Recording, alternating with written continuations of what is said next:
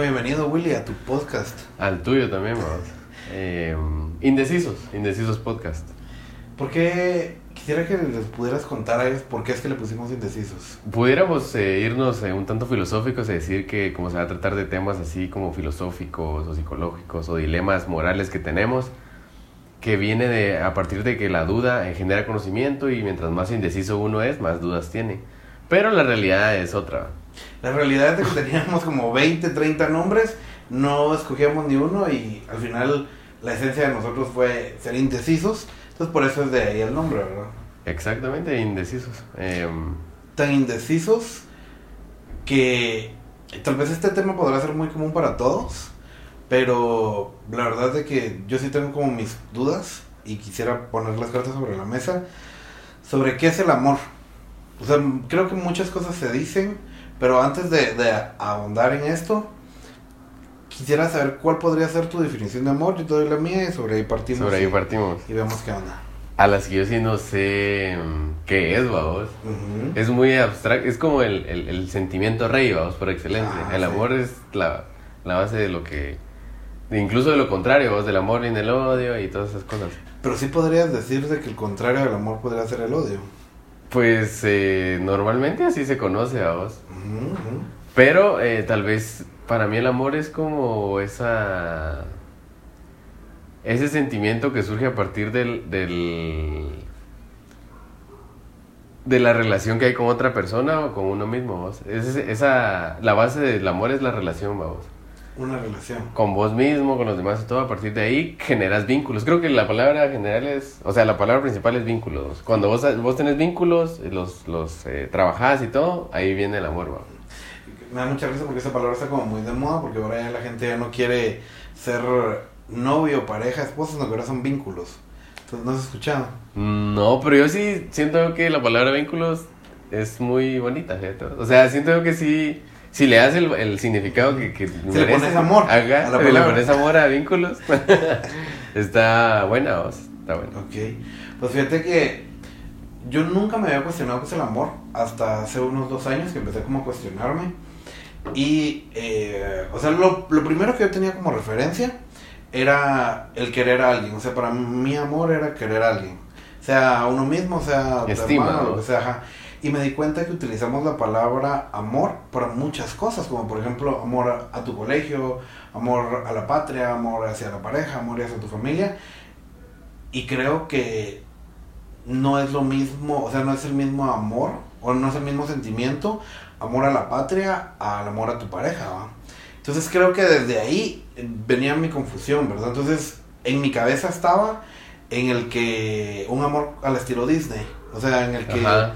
Es tu complemento, con la persona que te la pasas feliz y este tipo de cosas. Y yo tenía muy metido en la cabeza que, ni- sin cuestionarme, o sea, era en automático, que el amor era sinónimo de felicidad.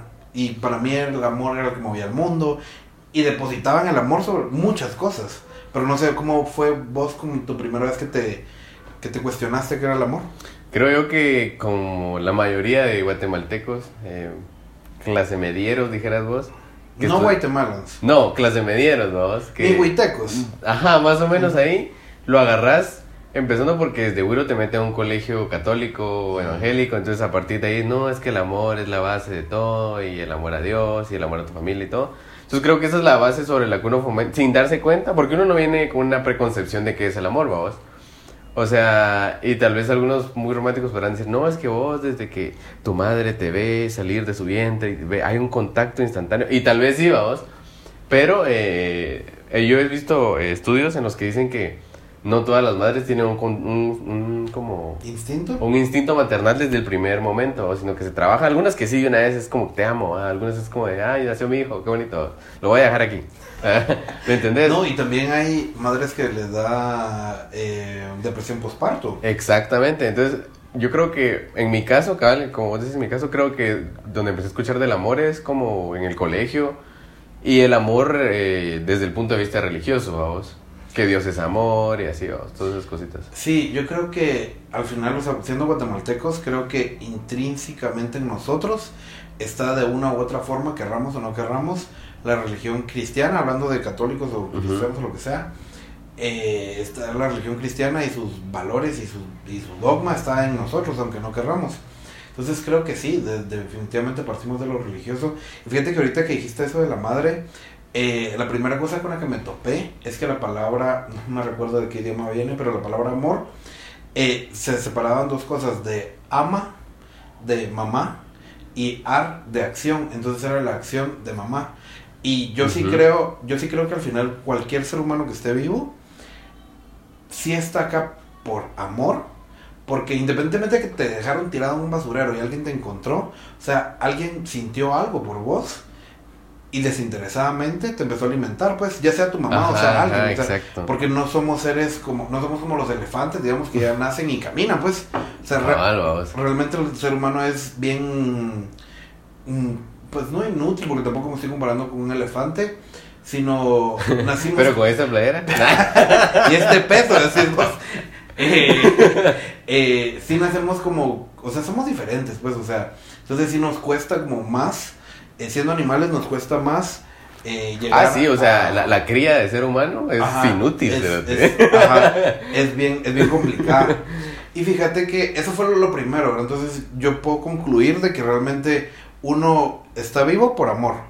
Ya sea, sea quien sea que te alimentó, sea incluso te hayan tirado un basurero. Porque no te puedes valer por vos mismo, o sea, tuvo que haber un otro que te tuvo que alimentar o cosas así. Y el otro te ayudó desde el amor, sentís vos. Desde el amor, pero todavía ni siquiera lo hemos definido, pero sí, o sea, es que es ese sentimiento que le nace y, te tuvo que haber ayudado, sea tu mamá o sea quien sea. Luego, adentrándome ya un poquito más, me topé con el libro del banquete de Platón. No sé si vos lo has leído. Ese no. Ah, el del banquete del amor. El, banquete, ajá, sí, sí, Ajá. Pues fíjate que en ese libro hablan de seis discursos del amor, en donde cada uno de los oradores va proponiendo y discutiendo. Es que fíjate que, un paréntesis, los griegos eran bien de a huevo, porque anteriormente la gente solo se juntaba y ponían un tema sobre la mesa y, ese era y eso por eso se llamaban orgías y todo eh, sí por eso te digo realmente a huevos pues. Entonces eh, pero ahora ya no o sea siento que nos relacionamos y solo nos juntamos ya sea a jugar algún deporte eh, o a un videojuego o a ponerse a verga o fumar. y no digo que esté mal pero a veces sí me gustaría como hacer un banquete y juntarme con varias personas y, y discutir sobre un tema. Ajá. Entonces, pues te decía, cada una de, estas personas eh, ponía su, su, su, su... idea del amor. Su idea del amor. Pero... Y cada era como una escalera, porque cada uno iba dando un como mejor discurso. Ajá, algo así. Hasta que al final el sexto es el de, es el de Platón, que es el padre de todos los discursos. Pero me da mucha risa porque no me acuerdo si es el cuarto o el quinto discurso, que es sobre el mito del andrógino. O la mamada esa de la media naranja. No sé si lo has. Sí, sí, sí, sí, sí, lo ubico. sí, cabal, o sea. Pero es que Sócrates el que llega. O sea, Platón lo escribió, pero el que lo dice es Sócrates. Sí, lo que pasa es que se llama Diálogos de Platón, porque, Platón lo escribía. Platón escribió todo porque Sócrates no dejó nada escrito. O sea, Sócrates solo hablaba y hablaba y hablaba. Y todos los escritos de Platón están como, como si fuera una obra de teatro, que se les poniendo a cada una de esas personas. Entonces, no sé si querés vos decir de qué trataba sobre el andrógino o lo digo yo. Dale vos. Va, total es de que. total es de que el, el mito del andrógino era de que el ser humano no es como hoy nos vemos, sino que anteriormente éramos como esferas saltarinas, dice ahí y éramos doble en todo, teníamos dos cabezas, eh, dos bocas, dos ojos, perdón, cuatro, cuatro ojos, cuatro oídos, cuatro brazos, cuatro piernas, pero un solo tronco. Entonces, pero eran, eran seres muy fuertes. Entonces empezaron a exigirle demasiado como a los dioses.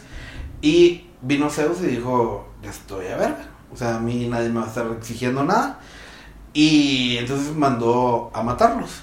Pero vino, vino Apolo, que es el dios de la razón, y le dijo, mira, si no los podemos matar, mejor, porque son seres que nos aportan, nos traen alimentos, nos construyen templo, nos veneran. Entonces, mejor hagamos otra cosa. Y entonces dijo Zeus, pues entonces partámoslos a la mitad. Cuando los partió a la mitad, entonces las, esas esferas saltarines quedaron incompletas y es ahí donde viene como la media naranja. Y... Eh, se empezaron a morir porque querían unirse otra vez, hacer uno mismo. Exacto, ajá. Pero no podían. Entonces viene Apolo, corre con Zeus y le dice, eh, Zeus mira se está muriendo, hace algo, ¿va? entonces es ahí en donde Zeus crea el amor, pero lo crea como un placebo, porque realmente nunca te vas a poder unir. Entonces solo era como un placebo de creer una... Eh, una para que te completaras y pero en realidad no pasaba entonces a raíz de eso es que nace el amor y desde ahí, o sea, desde antes de Cristo venimos con esto de la media naranja y hoy 2021 lo seguimos diciendo. Ajá, seguir buscando esa necesidad de complemento. Y desde tu enfoque, ¿cómo lo ves? O sea, ¿crees que sí mm. puede ser una buena definición o eso no es amor para vos? Es que fíjate que últimamente sí me he estado eh, cuestionando qué valor tienen las relaciones humanas en nuestra en, nosotros mismos, ¿vos? Y yo siento que yo he llegado a la conclusión, pero no es definitiva porque nada es definitivo que a final de cuentas uno se relaciona con las demás personas eh, por funcionalidad, vamos. Por muy egoísta que suene, porque eh, es como, bueno, vos tenés amigos en la primaria y todo, y de verdad seguís hablando con tus amigos de la primaria porque de verdad te sirven para algo, porque de verdad están ahí, por ejemplo, incluso para salir a molestar o algo así, o salir a jugar fútbol, te digo a chamusquear, te siguen sirviendo para eso, vamos. Aunque sea para que lleve el carro, eso Ajá, exactamente, vamos. Entonces, eh, lo mismo tal vez puede pasar con la relación de pareja que también se relaciona un poquito con lo, de, con lo del psicoanálisis y todo, que estas falencias que te siguen faltando vos desde niño son las que buscas en tu pareja, a final de cuentas, vos. Entonces creo que es eso, lo, que te falta buscas. Así funciona, para mí así funcionan las relaciones humanas y sobre todo el amor de pareja, siento yo.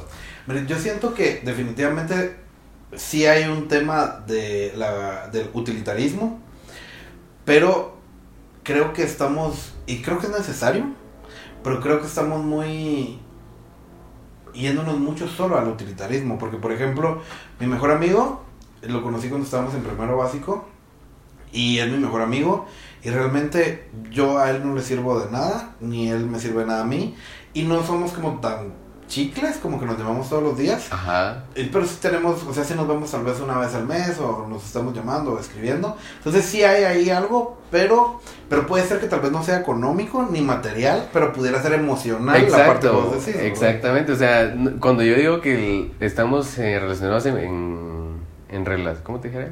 En cuestión de funcionalidad con los demás, no solo quiere decir que te den pisto, que te den jalón, que te ayuden con tus tareas de la U o algo así, sino que también querés llenar eh, algo emocional, ¿vos? ellos te sirven para algo emocional, ¿vos? por eso es que la relación de pareja es eso, porque ella me quiere como yo quiero que me quiera, entonces me voy a quedar con ella, ¿me entendés? Sí, sí, fíjate que, y, y cabal lo que estabas diciendo, el último discurso del banquete fue el de Platón, en donde realmente fue un mito contra mito, y, o sea, tal vez pueda sonar, no sé cómo va a sonar, ustedes me dirán, vos me dirás también cómo lo escuchás, pero el último mito que plantea Platón en boca de Sócrates fue que Platón, perdón, Sócrates decía que el amor no era ni un dios ni era ninguna entidad, sino que era un intermediario nada más.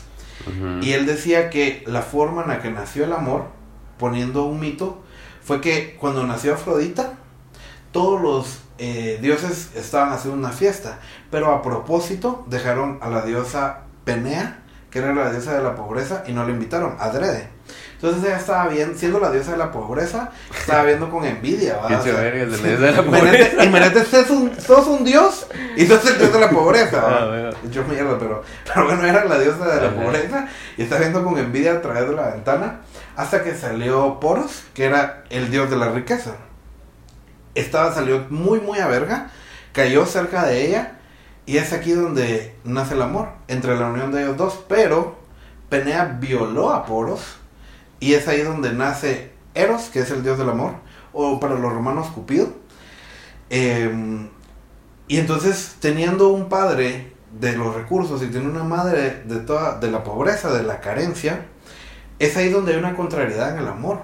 Porque para Sócrates decía que siendo tu padre el dios de los recursos, vos para poder enamorar a alguien sentís que tenés todo. O sea, tenés la labia o tenés la forma o el tiempo. Vos haces y deshaces. Y por ejemplo, a pesar de que estás muy ocupado, vos haces el tiempo para ir a buscar a la persona o escribirle un mensaje o llamarle. O, o sea, vos miras cómo haces para conseguirlo.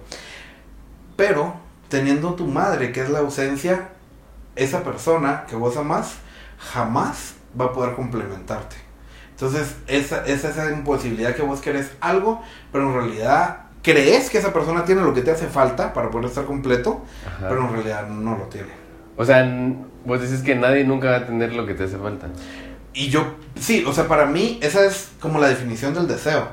Porque para mí es el que nosotros siempre vamos a estar deseando algo y en el momento en el que si ya no deseamos nada, o sea, en el momento que de ya no desear es cuando ya lo tenés. Exacto. Pero para mí el deseo es, es un vacío que siempre vamos a tener.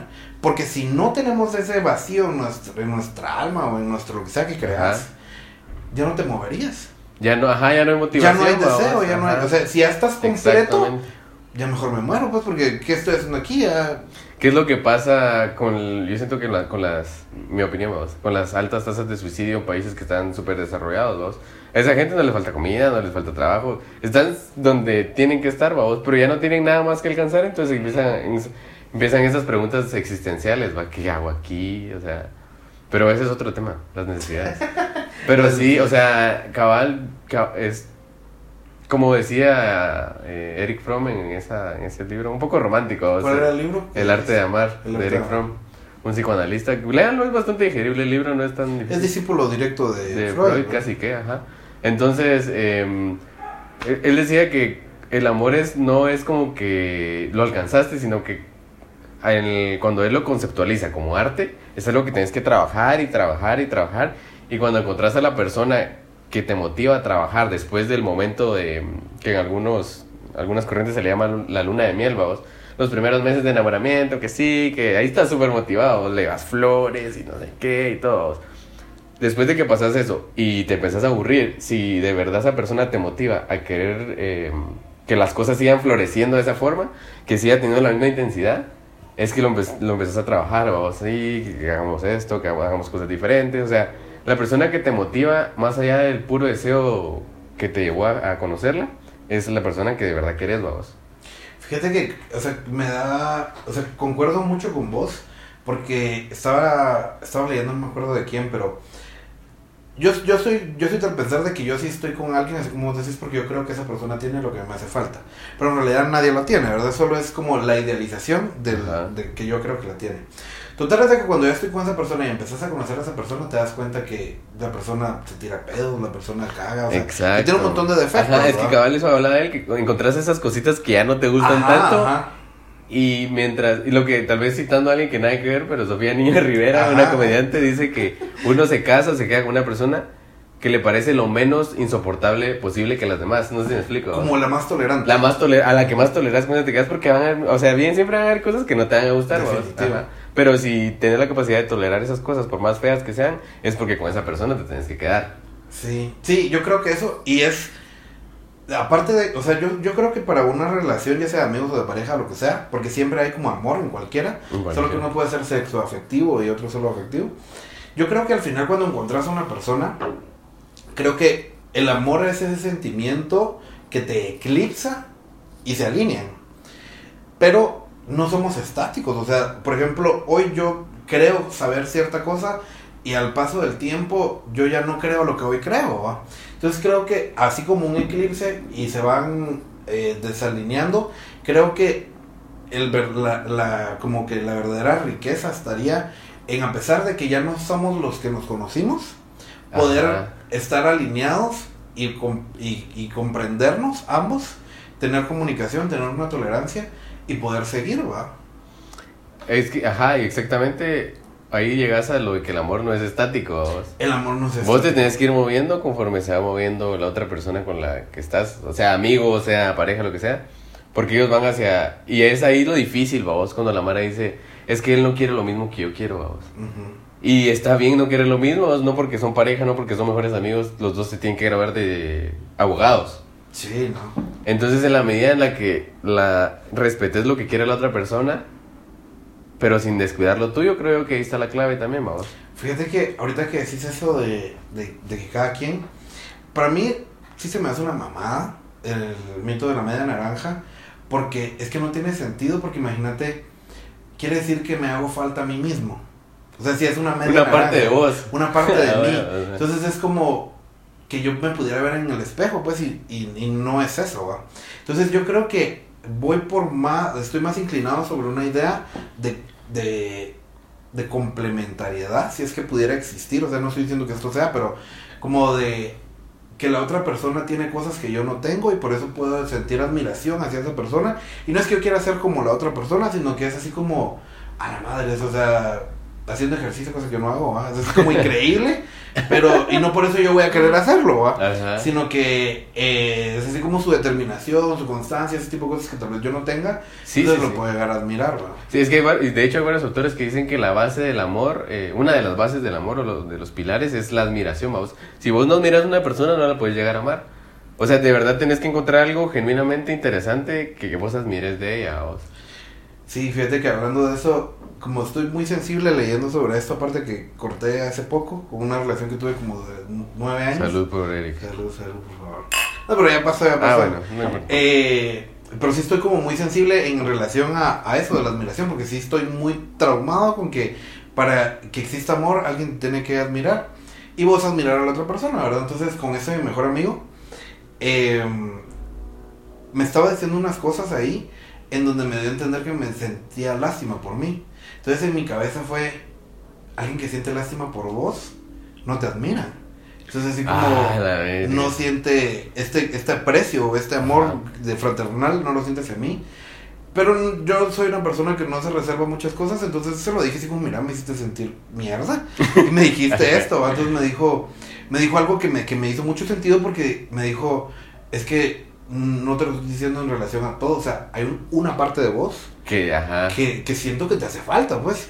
Entonces de ahí comprendí así como, bueno, o sea, sí, realmente, o sea, no, no podés admirar a la persona en su plenitud. No, porque, porque ahí es donde empieza el, endiosamiento. no puedes endiosar a nadie porque te vas a caer de bocas, ¿no? Vas a encontrar, ah, la, esta mierda así no me gusta y no me gusta así mucho, vamos. Sí. Entonces tenés que entender que, como dice, man, nadie es perfecto.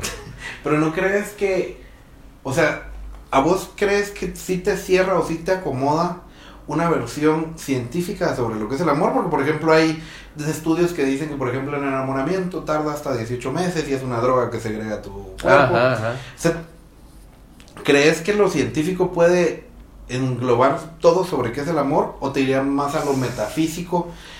Es decir, más allá de lo físico y empezar a filosofar y decir, ah... Yo siento que o sea, puede explicar una, cierta, una cierta proporción de lo que es el amor. Pero yo en general, no solo hablando del amor, sino que como existencia humana, todos necesitamos una parte espiritual, o una parte emocional, una parte que dista de lo que podemos explicar. Entonces, partiendo ahí, creo que hay cosas que no. Por ejemplo, sin irnos tan lejos, hay un estudio en no sé qué universidad Alguna así, Stanford, Cambridge, una mierda así. Lo que me gusta es que traemos aquí los recibos. Ah, de, no sabemos ni de quién, pero hay. Vamos a poner vez en la descripción. No, pero hay un estudio que dice que el ser humano es naturalmente poligámico, vamos. Que esa idea de ser monogámicos y generar una familia únicamente y la fidelidad es algo que la cultura ha ido creando en nosotros, vamos. Y tienen eh, pruebas de sobra, vamos, de, con Mara que vivía antes, o sea, en las primeras civilizaciones que tres esposas o tres esposos y un montón de hijos por todos lados, porque la idea era como eh, preservar la especie, que es lo que dicen que al final de cuentas es lo que nos mueve, a preservar la especie, reproducirnos y todo. Pero yo la verdad es que me siento como con la monogamia, o a mí me hace match y me hace sentido, aunque ellos digan que naturalmente somos poligámicos, vamos. Pero, mira, yo siento que, o sea, hablando un poquito de, siempre hablando de, del amor, pero en tema de los celos, o sea, creo que es inevitablemente sentir celos. O sea, no estoy al grado de controlarte y secuestrarte, ¿verdad? Ni que hagas solo lo que yo quiera, sino sentir eso, eso que ese miedo como que se te puede ir alguien que querés. Exacto. Entonces yo creo que como es algo que no puedes controlar y como es un otro al que estás queriendo que es un ser independiente a vos, entonces creo que es es difícil no sentirlo y no puedes controlar a la persona y entonces ahí es donde siento que nació la necesidad de domesticar al amor. Cuando me refiero a domesticar al amor me refiero a la monogamia, al matrimonio y ese tipo de cosas, porque realmente, o sea, la fidelidad creo que es, un, es una construcción social en el sentido... Sí, total. En el sentido de, por ejemplo, si yo estoy confiando en una persona, ¿para qué putas me voy a casar? O sea, si ya hay una firma ahí, quiere decir, yo sé que vos me vas a hacer Y es que esa, esa, esa, idea de domesticar el amor sigue a vos, porque la típica pregunta, ¿y entonces qué somos? La gente quiere saber, y yo también, o sea, yo es como puta, pero ¿qué somos? ¿Somos o no somos? Ajá. Le queremos poner nombre a las cosas, vos. Porque, como decís, le queremos, queremos domesticar el amor, queremos decir nosotros somos. No, Ajá. yo soy de ella y él es, o sea, Sí. andamos, vamos. Sino que nosotros somos y un, un artículo, o sea, un, un sustantivo o un concepto que englobe a los dos, vamos. Como podría ser pareja, vínculo. Pareja, novios, ¿me entendés? Eso, eso nos da seguridad, aun por estúpido que suene, pero es que el poder de la palabra es mucho, ¿va? Sí. la palabra es muy poderosa, entonces es como, ah, somos novios, ¿va? es como, ah, bueno, Y por ejemplo, ¿qué piensas de las personas que no se sienten cómodos con las etiquetas, como por ejemplo de un noviazgo, pero ya no se llaman novios, sino que es- o sea, son novios, o sea, son novios, hacen cosas de, mira, si camina como pato, se mueve como pato y craquea como pato, es un Es pato, pato. ¿va? pero hacen todo, pero no se llaman novios. Entonces, ¿qué crees? O sea, ¿por qué crees que nace esa necesidad? Porque, por ejemplo, es porque esa palabra ya, ya tiene una carga y una connotación social sí. que no se sienten cómodos haciéndolo. No digo, no estoy diciendo que está mal no nombrarte, sino, o sea, ¿qué pensás de eso? O sea, ¿sentís que uno tendría que armar su propia definición de pareja o llamarte como se te pegue la gana?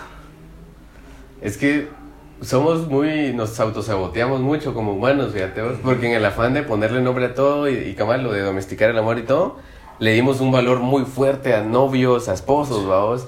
O sea, casi diosificados. Ajá, fue como, ah, son novios, ah, sí, va.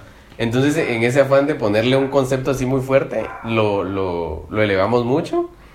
Y ahora con esto de la, del individualismo, que hablamos en un video que no quedó grabado, pero el individualismo es como de, eh, me preocupo más por mí, vamos. Entonces, si yo me siento bien y todo, ya, si yo me siento bien solo hablando así, siendo, pero no siendo, está Ujú. bien para mí, vamos. Ya dejamos de creer en, en, en eso. Porque ya sabemos el valor social que tiene ser esposos o ser novios, ¿no? pero no sé qué decís vos. Pues fíjate que yo siento que yo siento que el lenguaje nos precede, o sea, como dices, el lenguaje es muy fuerte. Y yo no, yo no me siento dueño de lo que hablo porque estas palabras ni siquiera son mías, sino que a mí me las enseñaron y estoy hablando a través de ellas. Entonces ni siquiera tengo un concepto propio de las cosas. Entonces yo creo que cada quien tendría que armar su propia definición que te acomode. Y considero, o sea, por ejemplo, no nos tendríamos que empezar a tener un cuestionamiento, un cuestionamiento crítico sobre todo, porque por ejemplo, así como a vos te acomoda la monogamia, a mí también me acomoda, pero yo me di cuenta que es un acuerdo. O sea, la monogamia es un sí, acuerdo. es un acuerdo. Y tenés que, es que, y tenés que confiar, vos, Tenés porque que confiar. por más que vos querrás controlar algo, no, no algo, alguien no podés, es- no- y no tenés que, vos tampoco. Y yo creo que, es que, yo creo que ni siquiera nos hemos cuestionado eso, porque imagínate, o sea, un paréntesis, pero, por ejemplo, yo creo que el ser humano no ha comprendido que está mal esclavizar.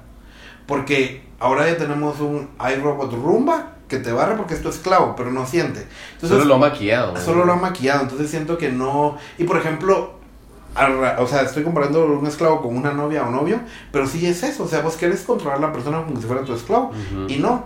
Entonces yo creo que el amor, y yo creo que es por eso que ahorita estamos como en la época en donde nos estamos cuestionando este tipo de cosas como sociedad, y es donde han nacido cosas como el poliamor, las relaciones abiertas, Hay una comediante que no voy a decir su nombre, para no pero a cabal, pero aquella hab- hablaba de que ella tenía, porque ella andaba con una chava y con un chavo.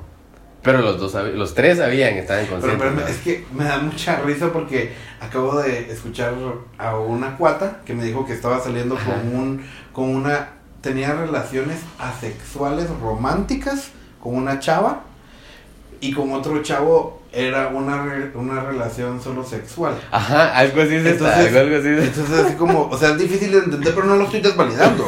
Pero uno, que- se, uno se ahí que es como en, yo no conozco ese tipo Ajá, de, de relaciones, ¿no? Sí, porque por ejemplo, o sea, yo siento, o sea, entiendo los asexuales, o sea, pero no sé, o sea, me es como bien difícil entenderlos y no, no lo estoy desvalidando ni nada, sino que yo como no estoy en sus zapatos, o sea, no logro como entender al 100, pero, o sea, no, no, no tengo nada en contra de eso. Pues algo así es eso, esa porque me decía, es que mira, pues, eh, esto del poliamor tiene, un, tiene sentido, dice ella, porque dice, vos encontrás algo que, que, que te gusta o que, o que querés de alguien en esta persona, pero en esta otra encontraste otra cosa, y en esta otra cosa. Y entonces es como de, te vas complementando de pedacitos. Yo lo, yo lo Ajá. pensé en mi cabeza como puta, te vas complementando de pedacitos de todo. Ah, pero esta tiene, ah, es que esta es canche. Ah, pero esta Es alta. Es alta. Esta, ah, esta es un buen polvo. ¿Me entendés? Es Sí, como de, sí, pero no- a mí no me funcionaría eso porque qué fue andar como que por pedacitos, ¿vos? Es mi percepción, ¿vos? Pero, ¿por qué no te gustaría? Porque habría un desgaste emocional hacia con todas tus, todos tus, todas tus vínculos.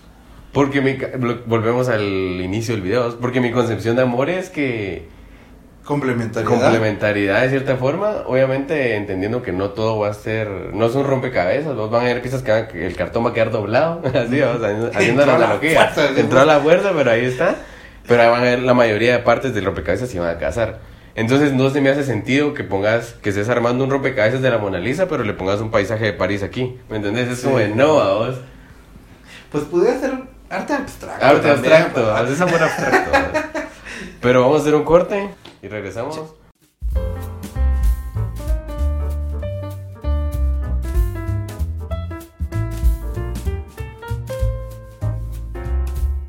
Bueno, después de este pequeño y breve corte comercial, ya no nos mirábamos nada. Eh, pues sí, estábamos hablando sobre como un rompecabezas de diferentes cosas. Pues mira, yo siento que nadie es alguien como para poderle decir o restringir a una persona qué puede o qué no puede hacer. Ajá. Pero desde mi punto de vista y lo que yo quiero para mí, yo no lo miraría, yo no podría, o sea, si yo me involucro en el poliamor, no lo haría desde esa perspectiva, sino, porque, o sea, imagínate, o sea, tres personas me están dando cosas que no tengo, ¿por qué no puedo tener 100? Ah, Ajá, o sea, porque es que nunca voy a lograr llenar este vacío. Sí, vamos a ser así como dame, dame, dame. Ajá, entonces no, de- mi enfoque yo no lo podría ver así. Entonces yo creo que si yo podría tener una relación eh, poligámica, siento que sí podría.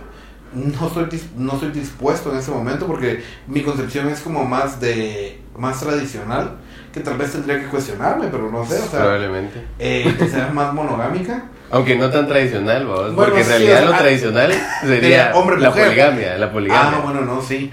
Fíjate que Más cultura. Es que estamos estamos cómodos con nuestra cultura en ese aspecto. En ese no en otros, muchos otros Sí. no, vos, pero en ese sí. Ajá. No, fíjate que es como bien curioso, porque por ejemplo, hace poco logré entender que lo opuesto a naturaleza es cultura. O sea, cultura contra, contra Ah, tiene sentido, vos. Porque, por ejemplo, nosotros, o sea, sí somos animales, porque sí considero que somos animales, que podamos hablar o muchas más cosas, pues es diferente. El animal social. El animal social, ajá, ajá. ajá.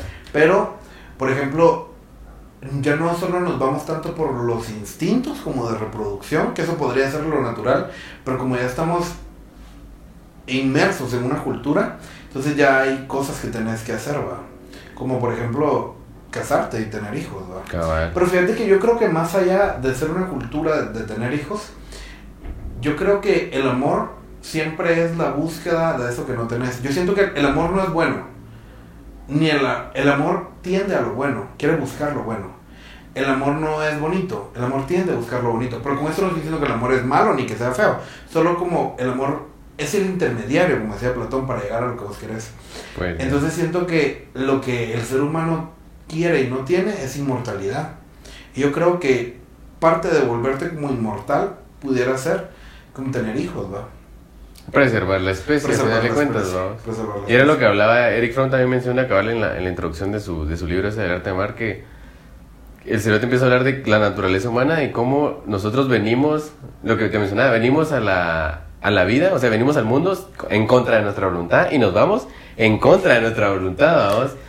Porque, eh, eh, y de- hablaba él de que... Porque cuando- somos unos indecisos. Ajá, porque somos indecisos, ¿no? Y porque a la larga es como cuando ya estás vivo, ya em, generas estos famosos vínculos, ¿no? Ya más. Ajá.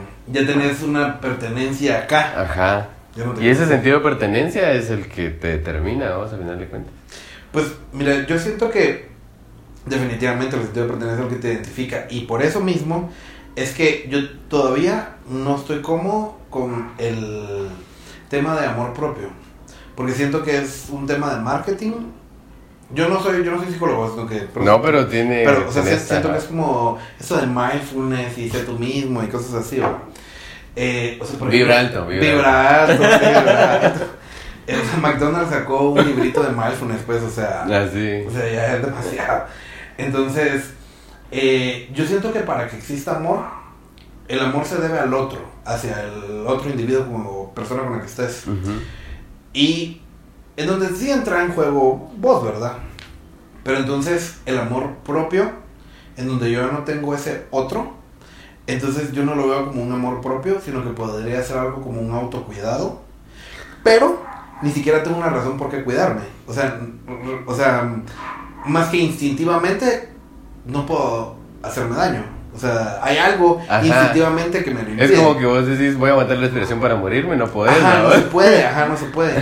Pero, o sea, vos cómo ves el amor propio, ¿es más marketing o no es tan como nos lo han vendido?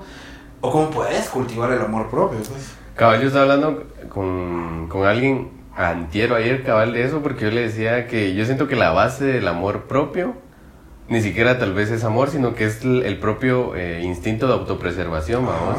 El hecho, el hecho de no me voy a morir y, y por eso voy a, no voy a hacer esto, porque si me tiro el barranco me muero. Claro que hay algunas excepciones, o sea, es otro tema interesante también que podríamos tratar, el hecho de, de la, la gente que tiene ideas suicidas, vamos. Por la depresión. Ajá. Pero hablando propiamente, creo que el amor propio es ese deseo de no, de no acabar con tu existencia, vamos, de autocuidarte, de, de, de luchar por lo que por lo que querés. Ah, sí, hay un motivador. No, pero, y yo le hablaba que, que, que somos bien como paradójicos, el ser humano es bien paradójico, ¿vamos? Porque queremos sobrevivir siempre, queremos estar ahí como que cuidándonos y todo, pero también buscamos formas de autodestruirnos, vamos, cada quien a su manera. O sea, Fumar, fumando. tomar, ponerse bien bolo, drogarse, no sé, hay tantas cosas que uno busca. Dormir poco. Dormir poco, ajá. Perder el tiempo. Perder el tiempo es una forma bien autodestructiva de... de, de- Ah, pero no sé. Yo siento que, hablando de, de perder el tiempo, yo siento que está muy satanizado. Ajá. Porque siento que en ese perder el tiempo o el aburrimiento. Bueno, sí, no, tenés razón, perder el tiempo sí, sí lo satanizo. Pero lo que voy es de que la gente ya no se quiere aburrir. Eso sí pasa. Y yo siento que, o sea, y tenemos tantas cosas para no aburrirnos, como tenemos Netflix, tenemos Insta, o sea, estás aburrido en una conversación, sacas tu teléfono y miras TikTok y miras lo que sea. Pero siento que deberíamos de abrazar esa parte eh, como un amor propio, aprender que estamos aburridos y es ahí donde podríamos empezar a pensar cosas. Cabal. Pero no, ah, o es sea, que no nos gusta, no nos gusta pensar, no como diciendo que somos ignorantes, sino que no nos gusta pensar porque no nos gusta chocarnos contra nuestros pensamientos, vamos. Que yo creo Eso es muy difícil, es como de, "Ah, es que yo no quiero porque ah, me da miedo. Es que nos, nos damos miedo a Nos nosotros mismos, vamos. Es bien cliché, pero tu peor enemigo sos vos mismo. Ajá, es que sí pasa, vamos, porque ¿de dónde surgen las ideas? De vos mismo, vamos. Sí. Bueno, o sea, no sé, porque pudiera haber, pudieran venir de otra persona y crees que nació de vos. Ajá, pero la que, el que le da una connotación negativa sos sí, vos, sí. Mm, ni tanto. A Porque, ver, por ejemplo, sí. porque puede ser muy social también. Sí, Como ajá. por ejemplo, imagínate cómo sería cuando llegues con tu mamá y, o sea, si, si se llegara a dar Ajá. y le decís, vos no estás pensando nada, no le pusiste nada como no- eh, ninguna connotación negativa a tu relación. Le decís, mamá, te vengo a presentar a mis cinco novias y nos vamos a casar. O sea, ¿cómo sería de difícil tal vez para tu mamá aceptar eso y para las mamás de cada una de tus novias, pues? Sí, a huevo. Ajá, entonces ahí a pesar de que vos no le pongas una connotación, externamente hay una. Y exacto, y como le damos connotación a todo, le damos A connotación. todo, todo, O, todo. o sea, siento que a veces los, los seres humanos somos como muy de blanco o negro, no, no hay como grises. Y más en el amor, el amor es o eso no es, babos. Eso no es. Y pues también tiene un poco de sentido que sea o no sea, pero ese mismo deseo de, de, de darle como que esa connotación como dicotómica, de decir, que existe aquí o no existe aquí, hace que, ¿cómo se llama? Que le pongamos mucha, una definición muy específica al amor que tal vez no necesita, babos. Sí, yo creo que, mire, yo siento que diosificar el amor como todo lo bueno del mundo, siento, siento que lo idealiza tanto a que se vuelve inalcanzable que crees que tu relación con tu pareja no es eso que te venden y no te sentís feliz y en realidad puede ser la mejor pareja del mundo, pues, pero como no es eso tan genial que te habían vendido, pues crees que no, no sos feliz. Y hay formas de amor, vamos, al final de cuentas yo siento que sí hay formas de amor, incluso dentro de, no hablando de amor de pareja, y amor de amigos, y amor filial, y amor parental, sino que dentro de los mismos subgéneros hay tipos de amor, vamos. Sí. Dentro del mismo género, género, tipo de, de amor de, de- amor de pareja, hay tipos, dos. Hay Mara que le gusta estar publicando todos los días, que andan Sí. juntos, salen a comer historias y todo. Y hay Mara que no publicamos nada, vamos, que es como de, "No, ahí estamos, ¿no? Una fotita de vez en cuando está bien, pero. Fíjate que yo aprendí eso que acabas lo que estás diciendo, porque en mi cabeza, o sea, en un principio, pues cuando estaba empezando a, a tener mi primera relación, eh, era que uno tenía que llamarse todos los días, todos los días estar pendiente ahí, a cada rato y así va. Hasta que me topé con eh, unos amigos que no, no- tenía rato de no ver, pero me topé solo con una novia. Y yo sabía que el novio eh, se había fracturado el brazo. Entonces cuando me topé con ella, le pregunté así como, ah, mira cómo se llevó tu novio. Y ella me dijo, ¿de qué? Y yo así como, pero si se quebró el brazo hace como unos 3, 4 días. Ah, no, no sabía. Ah, era no, pero tampoco. Pero fíjate que, o sea, o sea es, es un extremo, pero es real. pero sí son felices. Pero son felices, ajá. O sea, a pesar de que no nos pase a nosotros, no lo logremos entender. O sea, ellos ya llevan como 15 años juntos, pues. Y les ha funcionado. Y no quiere decir que no se quieran tanto como alguien que sí llame todos los días a su novia o novio. Sí, tenés un. Sí, va, bien Ajá, rara o sea.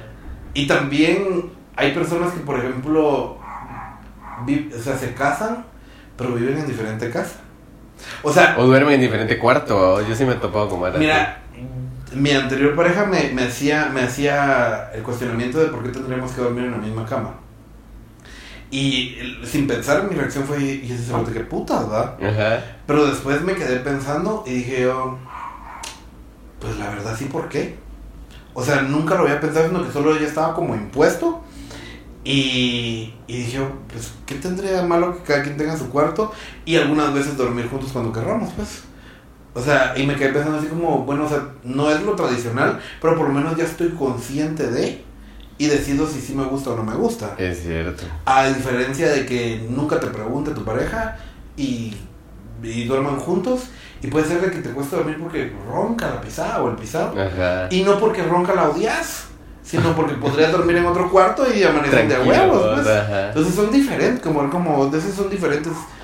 Pero no estamos, no, mm, yo siento que no estamos dispuestos a probar esas diferentes formas, vamos. ¿Pero Queremos acoplarnos a lo que Ah, la sí, sociedad sí, sí. dicta, vamos. O sea, es como, ¿por qué, por qué te sacaste vos de onda cuando te dijo, duramos? Porque a huevos, puta, yo he visto Ah. que las parejas duermen juntas. Yo quiero dormir juntos porque eso es la pareja, vamos. Ajá. Entonces, yo, o sea, así como nosotros dos, creo que sí estamos muy, af- muy afines con ese, esas costumbres típicas de pareja. Pero hay quienes se dan el permiso, no sé por qué, por tipo de padres que tuvieron, por las vivencias que han Y tenido. está bien. Que, ajá, que se dan ese permiso de decir, mira, esto no, esto no, pero te quiero, va, o sea, yo sí te quiero, pero esto mejor no, va. Sí.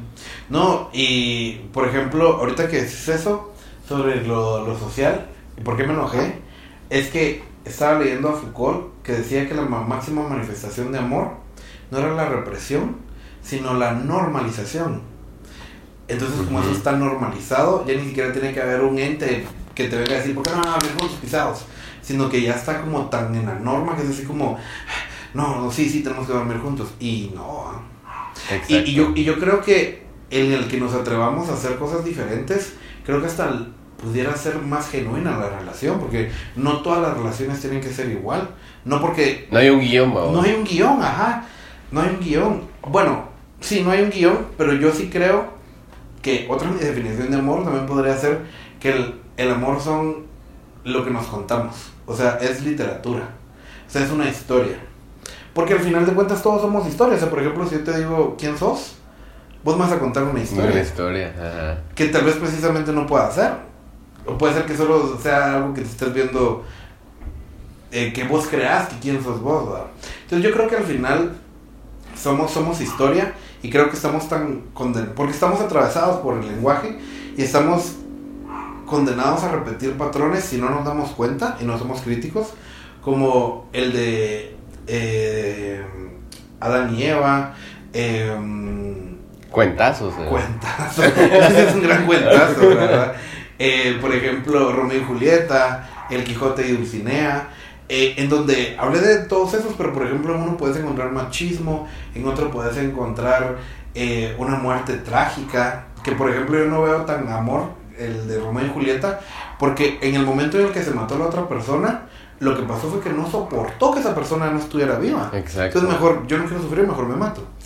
Y, y Dulcinea y Quijote, eh, o sea, por ejemplo, él, él cuenta, ¿verdad?, de que estaba entrando a una, una cantina y ahí encuentra el amor de su vida y era para él y se quedaron juntos. Pero yo creo que hubiera podido entrar a la cantina otro día y se hubiera encontrado otra chava y, Y lo mismo y lo hubiera mismo sido, hubiera sido, pues entonces creo que es una No es su historia- media naranja. no es media naranja, sí siento que nadie está destinado para estar con alguien, sino que la circunstancia se da y, y tal grado que se da, Ah, sí, el destino. Yo sí tampoco creo que Ajá. sea destino esa onda. o- las circunstancias se dan a tal grado que, por ejemplo, la mayoría de personas que conozco trabajaron juntos. Entonces, ¿cómo putos no se van a enamorar y se miran todos los putos días? Cabal. Eh, yo también, yo eh, estoy ahorita con alguien, vos. Y le estaba contando a otra comediante, que es mi pata. Debbie, si estás viendo esto. pues. Yo le decía, vos, es que mucha coincidencia, mira, nosotros nos conocimos desde chiquitos y ahorita nos volvimos a reencontrar y tú, ya queda me bajó los humos, pero así. De Vos, pero Guatemala es bien chiquita, todos se conocen. Sí, es, no, no es algo especial que esté pasando. Ajá, y fue como, bueno, sí tienes razón. Por eso te digo, o sea, el amor es una historia que nosotros nos... Porque yo siento que nosotros queremos darle un sentido Bonito. bonito, Ajá. pero a todo, o sea, A todo, por a ejemplo, todo. como Camus diría que, que queremos superar el absurdismo, no el absurdismo podcast, sino el absurdismo como No, tal, el de verdad. el de verdad. Eh, en el sentido que nos queremos queremos encontrarle sentido a algo para que esto que no tenga cobre sentido. Entonces cuando decimos, ah, es que nos encontramos porque no sé qué, o, o es que mira las coincidencias de la vida, cabal, que tenía una cita en el dentista y ahí estaba. Cabrón. Ella me sacó la muela. Eh, ah, y tiene 20 años más que yo. así, ¿no? Entonces, eh, sí, creo, pero no, no, no lo estoy satanizando, sino que creo que todo mundo, todos hacemos eso. O sea, todos queremos que sea especial y sea mágico y está bien, pues. o Está sea, bien, sí, si vos te, si vos te vendés la historia de tu amor así bonita y suena de huevo, pues comprátela vos mismo, ¿va? Sí. Depositate vos mismo tu cuenta. No, y aparte que, y- pero sí hay que tener cuidado, porque por ejemplo, siento que el amor es ciego y es posible que, por ejemplo, tu pareja te, te esté- esté abusando de vos psicológicamente o lo que sea, y vos te estás pintando, no, es que eh, él no me deja salir porque me está cuidando, o es que cabal, a él no le gusta que me junte con tal persona porque tal cosa, o sea, y, no, y estás viendo como muchas cosas negativas y no lo querés ver, entonces es como sí es de evaluar y de ser constante crítico, ¿verdad? Todo lo que estemos haciendo para ver si realmente esta persona me está aportando, como vos bien dijiste de la, de lo, de la utili- utilitariedad Ujú. o funcionabilidad y ver si realmente sí te aporta o no. ¿ah? Ajá, y no, no lo estás manteniendo todavía porque no quieres que se acabe el cuento, ¿va vos. Ajá, Si de verdad lo tenés todavía ahí solo porque querés que sea vivieron felices para siempre, ajá. tenés que evaluar si de verdad, lo, lo- o sea, te seguís con esa persona porque de verdad te sigue aportando, te sigue queriendo, te lo sigue demostrando, o porque de verdad el cuento ya va muy adelantado como para darle un final trágico. ¿va vos. Sí. No, yo creo que sí es de, es de entender también que el amor no solamente es felicidad, sino que en el amor también hay tristezas. Exacto. En el amor también hay llanto, en el amor también hay, hay miedo, hay muchas cosas. O sea, siento que no debemos de cargar el amor solo con cosas positivas, pero siempre estar como, ser bastante críticos, dejarnos sentir, pero también la parte racional de nosotros evaluar, así como, ¿será que sí estoy creciendo? ¿Será que no? ¿Será que todo va? Entonces, Cabal, pero ahí, yo creo que ahí es donde vos, aunque, no, aunque digas no, que no existe el amor propio, es donde tenés que evaluar que sí, sí tenés amor propio. vos. El- O el por lo menos, si no lo querés denominar amor propio, si, si de verdad sí tenés eh, sentido de autoconservación, de que puta, este cerote me va a matar, va, o este cerote me va a matar, así, ¿me entendés? Sí, ese episodio de ahí puede ser ni mierda, la parte de Ajá, exacto. No, pero sí, entonces yo creo que, o sea, en conclusión te podría decir que no tengo conclusión. Aquí nunca van a conclusiones en esos capítulos, muchachos. Es pregunta tras pregunta. Es pregunta tras pregunta y lo que queremos dar o transmitir es que ustedes se pudieran empezar a cuestionar este tipo de cosas que tal vez nunca se han cuestionado y desde la norma solo han seguido cosas. Y si sí y si, sí están cómodos con la norma, pues está bien, o sea, no hay nada de malo.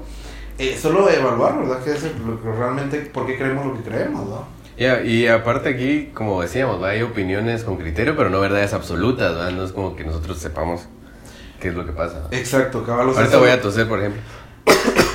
Entonces solo estábamos eh, viendo que ustedes pudieran empezar a, a, compartir alguna anécdota que ustedes quisieran dar, que ustedes creían que era amor y no era amor, o algo que les haya pasado para ustedes, o si ya se habían cuestionado alguna vez qué era el amor.